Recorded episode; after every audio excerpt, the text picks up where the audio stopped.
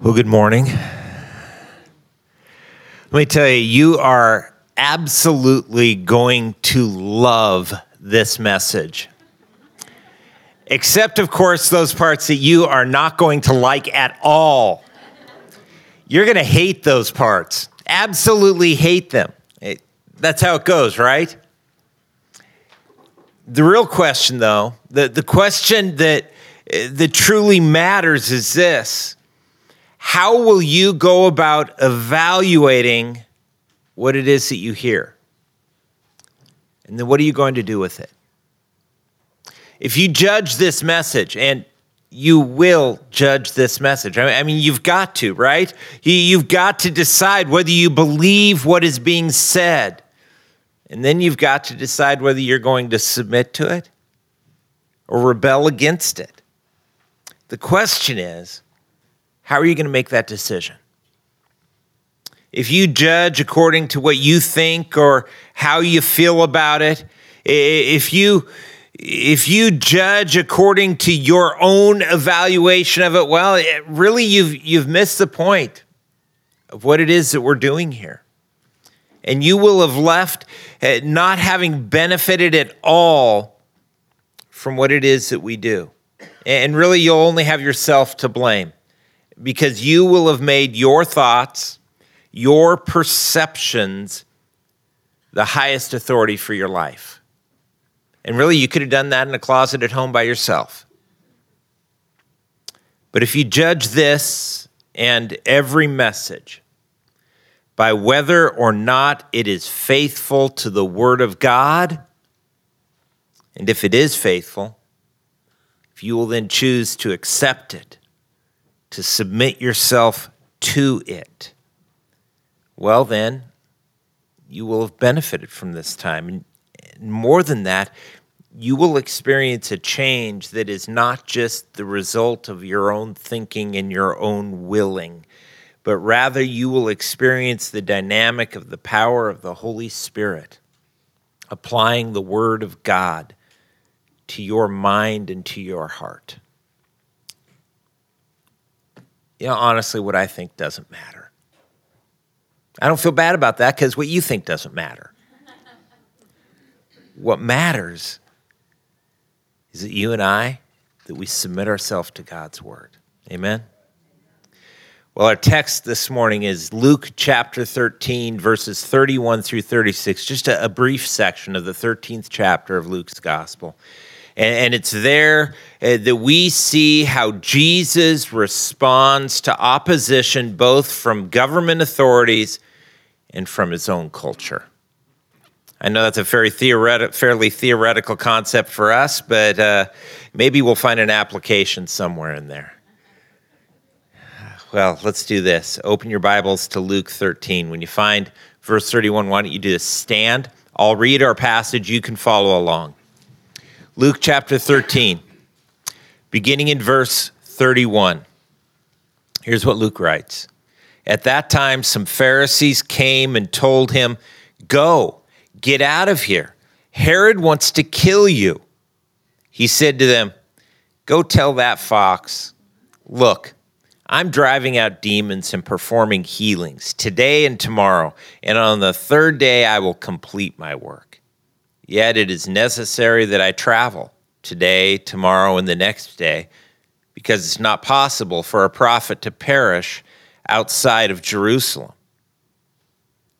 Jerusalem, Jerusalem, who kills the prophets and stones those who are sent to her. How often I wanted to gather your children together, as a hen gathers her chicks under her wings, but you are not willing. See, your house is abandoned to you. I tell you, you will not see me until the time comes when you say, 'Blessed is he who comes in the name of the Lord.'"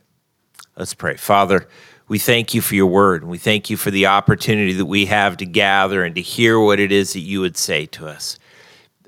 Lord, sharpen our minds, soften our hearts, ready us to hear from you. And Lord, I pray that each and every one of us would hear you speaking to us this morning from your word. Give us a willingness, Lord, to receive what you would say. Pray it all in Jesus' name. Amen. You can be seated. Well, day after day, as we've been following along through the Gospel of Luke, we've seen that Jesus has been teaching his disciples, but not just his disciples. There have been crowds of people, massive crowds who have been coming to see the miracles Jesus was performing, even to be healed by him. And as Jesus taught one large group after another, he began to be noticed, both by the local governmental authorities and by the culture itself. They were both forming their opinions about Jesus.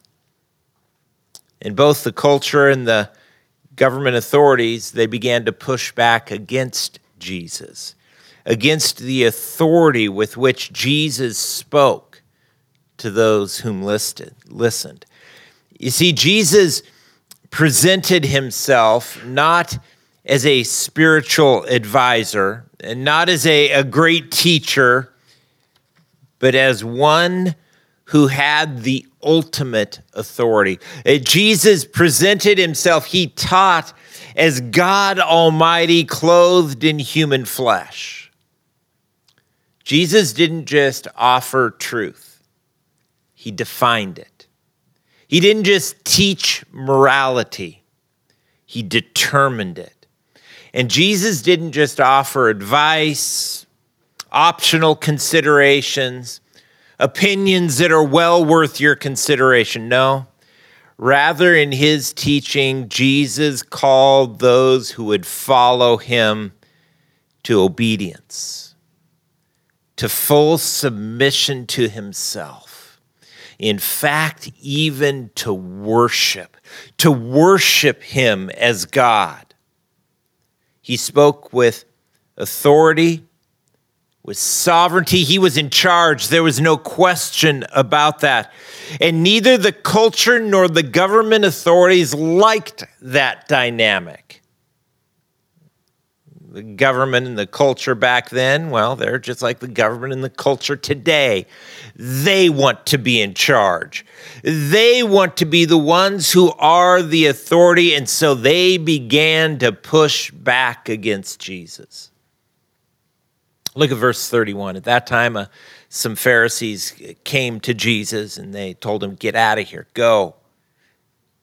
Herod wants to kill you." It's odd, isn't it? To see a Pharisee warning Jesus, helping him to avoid trouble with Herod. I don't know, maybe they just wanted to get rid of him, maybe not. We don't really know. Usually the Pharisees opposed Jesus. They were often trying to curry favor with the Roman authorities, and that's exactly what Herod is. This is Herod Antipas. He's one of the sons of Herod the Great. He is technically referred to as the Tetrarch. He is one of those who had been picked by Rome to govern over a certain region. In Herod's case, it was over the region of Galilee. So it's a strange dynamic to see a Pharisee warn Jesus.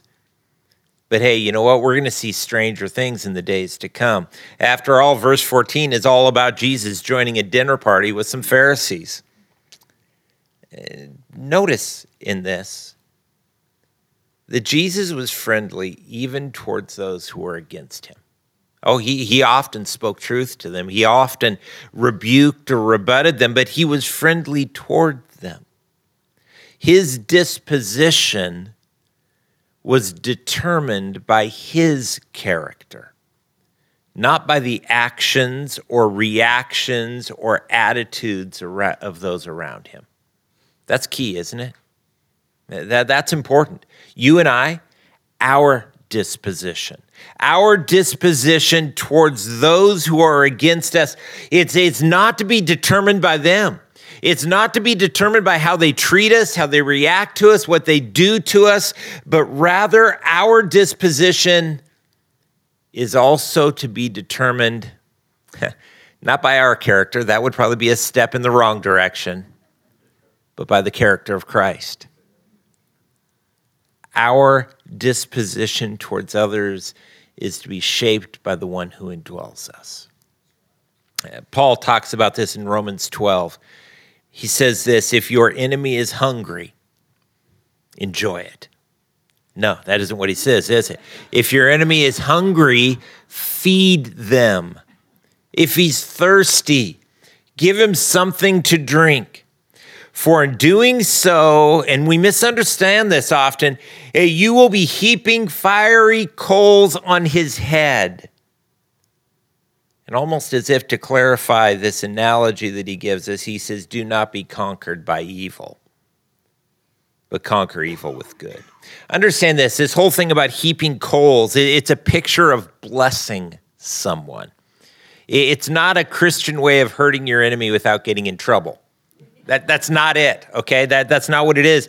It may not be obvious today in our culture, but this is a picture of sharing your literal fire. Think of this, living in a home before heating systems, before stoves, you would have a fire going all of the time in order to cook your food, in order to keep warm at night. And if your fire would go out, you would need to borrow some. And so this is talking about heaping some coals of fire and giving it to a neighbor. It's a way of helping them, of blessing them. That's what Jesus is telling us to do to our enemies. That makes no sense unless we remember that our battle is not against flesh and blood. Man, that's hard to remember, isn't it? People offend us, they hurt us, they oppose us. And what do we want to do? We want to fight back. We want to fight back against them. We want to get them and get them good. And yet we've got to remember our battle. You and I who are in Christ, our battle, it's not against flesh and blood. We're not fighting against other people. Oh, they may be fighting against us, but we're not fighting against them. Our battle is a spiritual battle, and our enemy is a spiritual enemy. Those other people, well, we've got to remember that they're just lost sheep. They're just lost sheep. We shouldn't be fighting against them. Well, so what do we do? How does Jesus respond? How does he respond to the fact that a government ruler wants to kill him? Well, look at verse 32. Jesus said, go tell that fox. That's not a compliment. He's not saying he's good looking. It's, if you're from the 80s. He's not saying, oh, he's crafty. He says, look, I'm driving out demons. I'm performing healings today and tomorrow. I got stuff to do, Herod. I've got stuff to do, and on the third day, I'll complete my work. And yet it is necessary that I travel, leaving today, tomorrow, and the next day, because it is not possible for a prophet to perish where Jesus is at in Galilee, but rather he must go to Jerusalem. So understand this. Jesus is not at all intimidated by Herod's threat, okay? Even though Herod was fully capable of doing what he had threatened. We know this, don't we? Herod had murdered Jesus' cousin, John the Baptist. Yes, it's that Herod. He's the one who had murdered John the Baptist, a prophet who had been speaking against him. So Herod could have done this. Yet Jesus was not intimidated. In fact, when he calls him a fox, it's a term that means something that is destructive but insignificant. You know, there are two truths that made Jesus unflappable in the face of some very real danger. You and I, we should be clinging to those truths. We should be letting our lives be shaped by them. Those truths should shape how we respond to the reality of the dangerous world in which we are living. We should not be living in fear. We sang it again and again this morning, right? No longer a slave to fear. No longer a slave to fear. And we shouldn't be. We shouldn't be. We don't need to live in fear. Not of sickness, not of death. Oh, we don't need to live in fear of a world that is spinning wildly towards its own destruction. Hey, guys, nothing is bigger than Jesus, right? Nothing is bigger than Jesus, and nothing can keep us from his love for us. If we are running and hiding from anything, we need to step back. We need to remind ourselves of these truths. First, we need to remember that God is in control. God is in control. God who created all that exists, God who sustains the world day to day, God who raised Jesus from death. And as Psalm 33:18 says, God who keeps his eye on those who fear him. Well, that's comforting, isn't it? Isn't that good to know that the God who created the whole universe, the God who sustains it day to day, the God who raised Jesus from the dead, his eye is on you. He hasn't lost you in the shuffle. You ever feel like that? Yeah, I think we all do at times, right? He hasn't. His eye is on you. Secondly, we need to remember that our goal in this life isn't survival. And it isn't to live untouched by trouble or difficulty or persecution. Our goal is to arrive in heaven, which means eventually we do die, or he takes us. But our goal is to arrive in heaven having been faithful. We want to get to the end, right? That is the goal, is to get to the other side. And we want to get there, and we want to hear Jesus say what? Well done. Good and faithful servant, you were faithful. Faithful.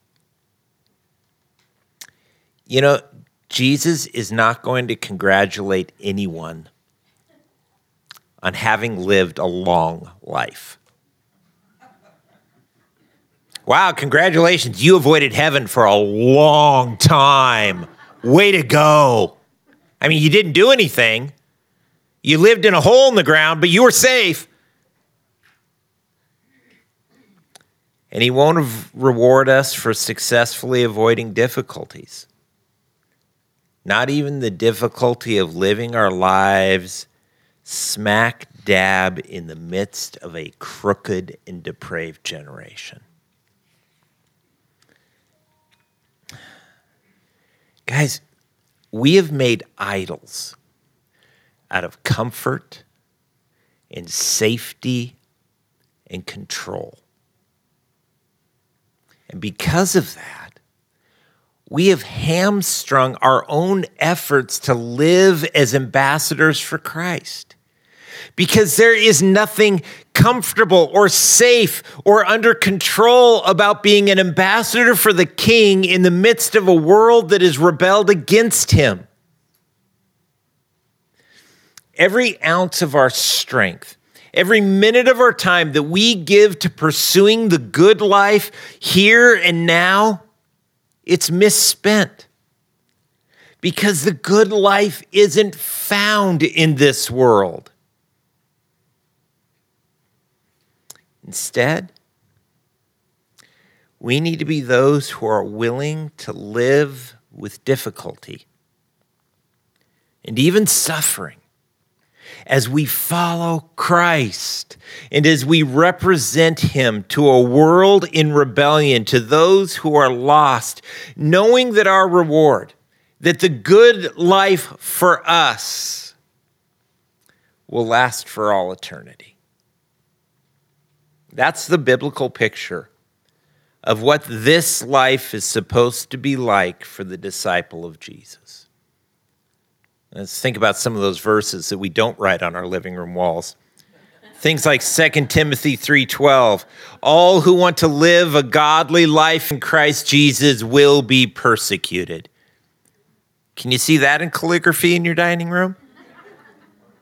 Maybe it should be. How about Psalm 34:19? One who is righteous has many adversities, but the Lord rescues him from them all. Now be careful how you read that. Be careful how you read that, because we want to read it as if it says the Lord doesn't let us experience those at all. But if we have them and have to be rescued from them, that means we will experience them. God doesn't shield us from trouble and pain. I don't know, maybe you've noticed that in life. But he does use trouble and pain for our good. And he does rescue us out of them, even when that rescue comes in taking us to heaven. Consider Romans chapter 5. There, verses 3 through 5, it lays out this beautiful ascending picture. He starts off saying, we can rejoice too when we run into problems and trials. What, Paul, are you nuts? We can rejoice. We can celebrate. We can be so glad when we run into problems and trials. Why? For we know that they help us. It develops strength of character, and on. God builds into our lives things that we would never have without first experiencing these things. 2 Corinthians chapter 4, it reassures us that our present troubles comparatively are small, won't last very long, yet they produce for us a glory that vastly outweighs them and that will last forever. So Jesus knew that his Father was in control, and he knew that his task wasn't survival, that it was the cross. And so he stayed focused on and he stayed committed to his assigned task to the very end, right? That's what we see there in the Garden of Gethsemane. We'll read about it in Luke 22 when we get there. Jesus prays, Father, if you are willing, take this cup from me. Nevertheless, not my will, but yours be done. Friends, we're to walk in his steps. We're to follow his lead. You and I, too, need to hold firm to the task we've been given. We can't let anything move us off of that. And not a global pandemic and not cultural implosion. We must be steadfast, immovable, always excelling in the Lord's work. Don't let fear dissuade you from doing what God has called us to do. Remember 2 Timothy 1:7. For God has not given us a spirit of fear or timidity. Are you bound with fear? Are you bound with timidity? That's not from God. That's the enemy trying to shackle you, trying to keep you from that to which God has called you. But God has given us a spirit of power and of love and of self-discipline. There's a ditch on both sides of this road. There always is, right? On one side, we fall off into fear. On the other side of the road, no one in North Idaho is like this, but in other places I hear they are. They let rebelliousness distract them. Notice that Jesus says in verse 33, in response to the fact that Herod wants to kill him, he says, hey, I've got stuff to do. But he says, I am moving on. I am leaving Herod's territory. Jesus says, I am leaving Galilee. I'm leaving the region that Herod is sovereign over, and I am going up to Jerusalem. He's not leaving because he's afraid, but he's leaving because that is where his task requires him to go. Some of us are so stinking rebellious that all the enemy has to do to get us to do something is have someone tell us that we're not allowed to do it, right? And then all of a sudden we have this passionate thing about doing just that. Friends, we don't represent Christ. We don't represent Christ when we have a rebellious heart. There are times, and I think we will see them more and more as time goes on. There are times that we have to rebel against this world and its systems. There are times we must stand on the outside and go against that which we are being told from the governmental or cultural authorities. But if our default setting is rebellion, we're wrong. We're not following Jesus. It's no good to reject the government or the culture's usurpation of authority over you if all you do is then replace it with your own usurpation of authority. Instead of letting the government or the culture boss you around, if you take the throne, that's no better.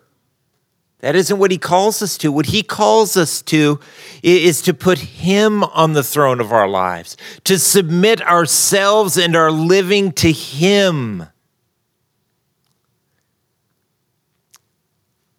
And then the thing that's hardest for us is he then calls us to live a life of humility and submission to others, right? Think of Ephesians 5. For the sake of Christ, submit yourselves to one another. Oh, we don't like that. Scripture says that we should be humble and submissive by nature. Paul talking to Titus.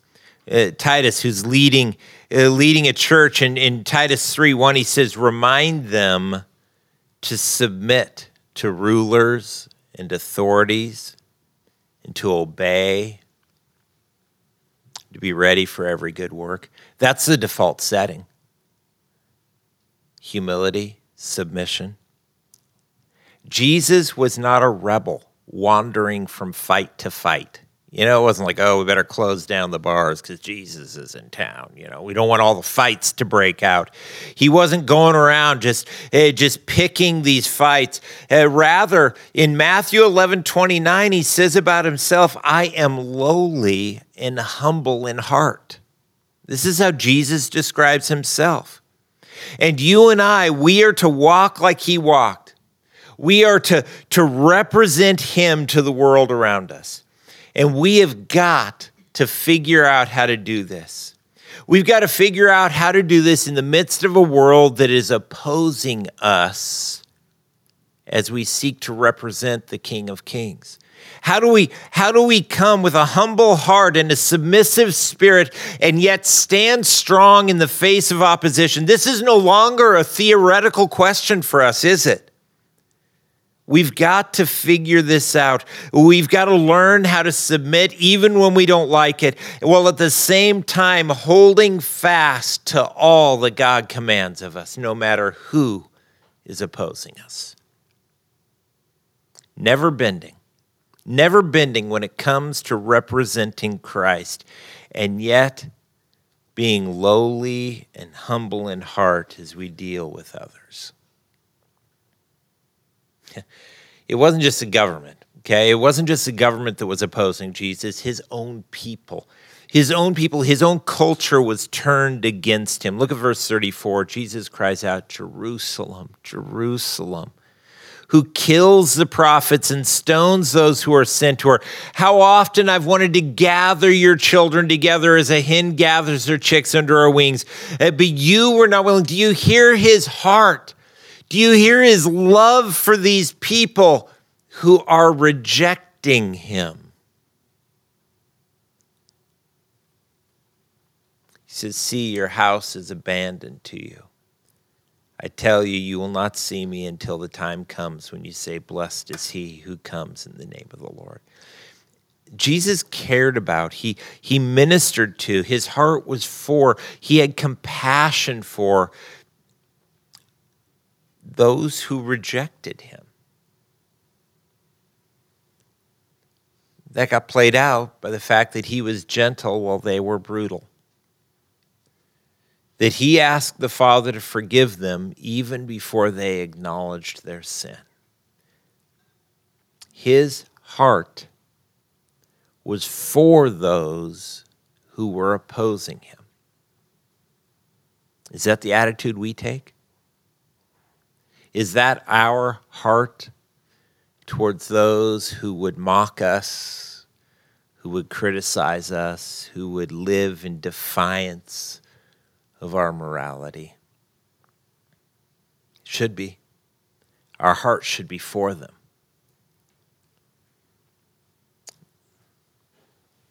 Jesus said that those who would hate him would hate us if we are representing him. John 15, Jesus says, if the world hates you, understand that it hated me before it hated you. If you were of the world would love you as its own. However, because you are not of the world, but I've chosen you out of it, the world hates you. If you represent Jesus, some people are simply going to hate you. And you should respond to them how Jesus responded. You should love them. Just love them. That's hard, isn't it? Remember what Jesus says, Matthew chapter 5. Love your enemies. Pray for those who persecute you. And when it says pray for those who persecute, it doesn't mean God smite them. It's not praying against them. It's praying for them. Friends, we are to walk how Jesus walked. We are to model our response to this world on Jesus' response to this world. We're to take his overwhelming love for us. Friends, this is the only way that you will love your enemies or your spouse. Sometimes there isn't much difference. Is if you will take the overwhelming love of God and let it flood into you and let it overwhelm you to the point that it flows through you to others. The well of love in your life runs dry on a regular basis, doesn't it? There are days you go down to see if there's any love in the bottom of the well and you just hear the bucket hit the ground. There's nothing there. Nothing's there. It's dry. There is no love within your soul. The love of God is bottomless and endless. It never runs out. And if we will learn to not only receive that love, but let it flow through us and to love others with the love with which God has first loved us, if we will learn to love because he has first loved us, we'll find that love is more powerful than hate. And we'll be able to be like Jesus. When we look at those who oppose us, who resist us, our heart will long to gather them up and love them, even if they want to kill us. Jesus' love was so strong that he went to the cross. He went to the cross, and he went knowing that the people that he loved were the ones who would seek to crucify him, and yet he didn't condemn them.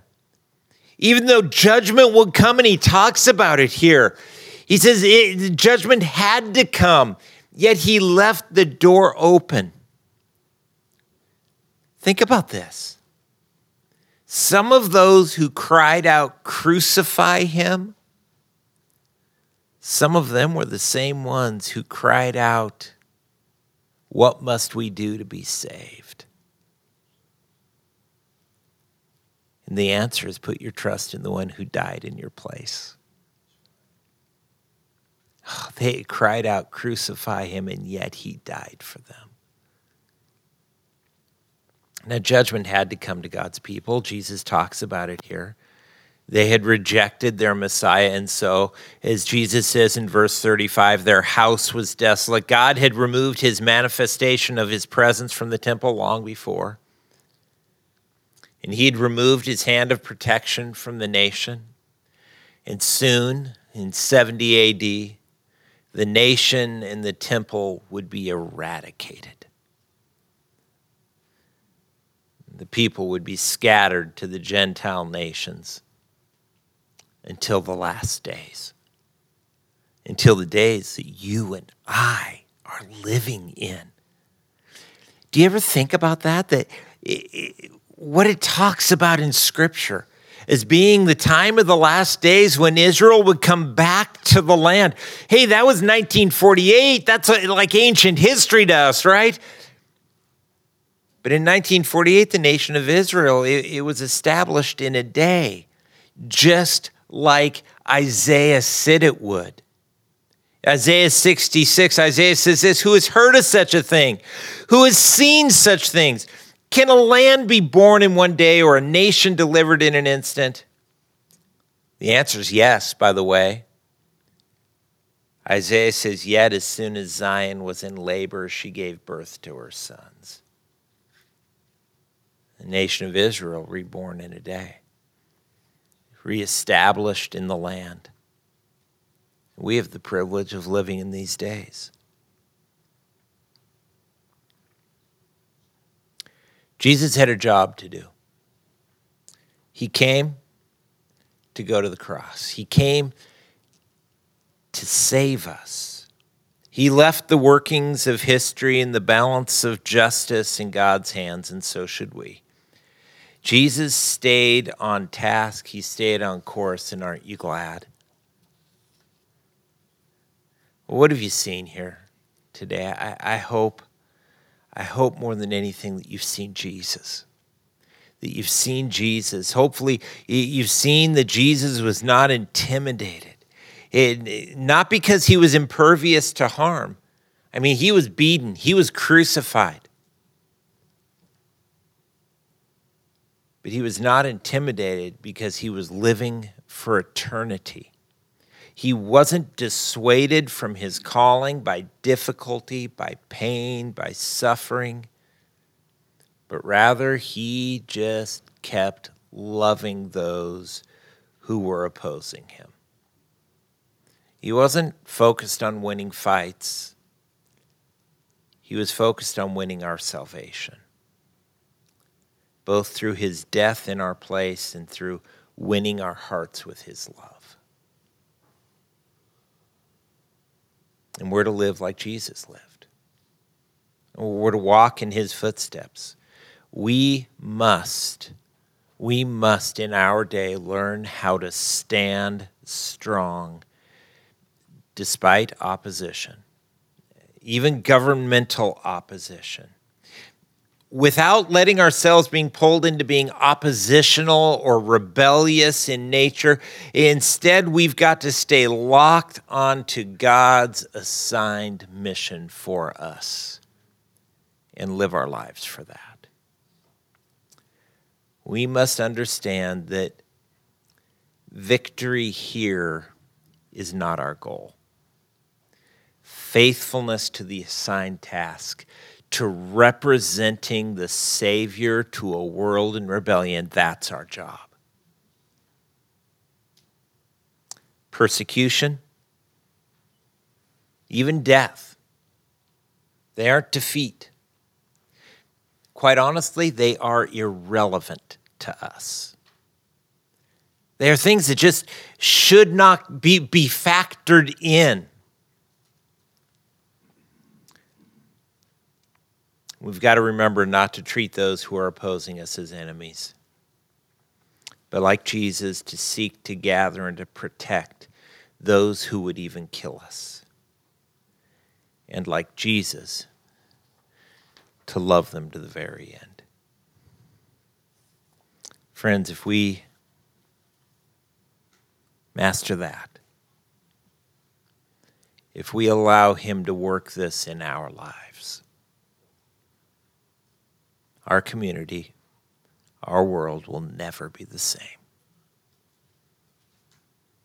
Eternity will be changed. Oh, there might be some rough years ahead, especially if we embrace what we're called to. But all eternity will more than make up for it. Let's pray. Father, we thank you for your word. We thank you that we get to be here. We get to hear from you. God, I pray that we would take the things that we've heard this morning, we'd place them up against your word. We'd let you be the judge, both of the message and of our own lives. God, I pray you'd transform us. By the power of your Spirit, you would take your word and you'd shape us and form us.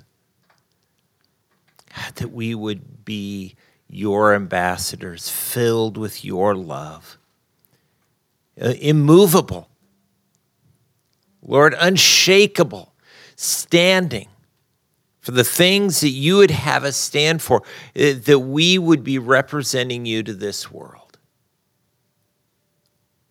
We'd be seeking their salvation, just as you sought ours.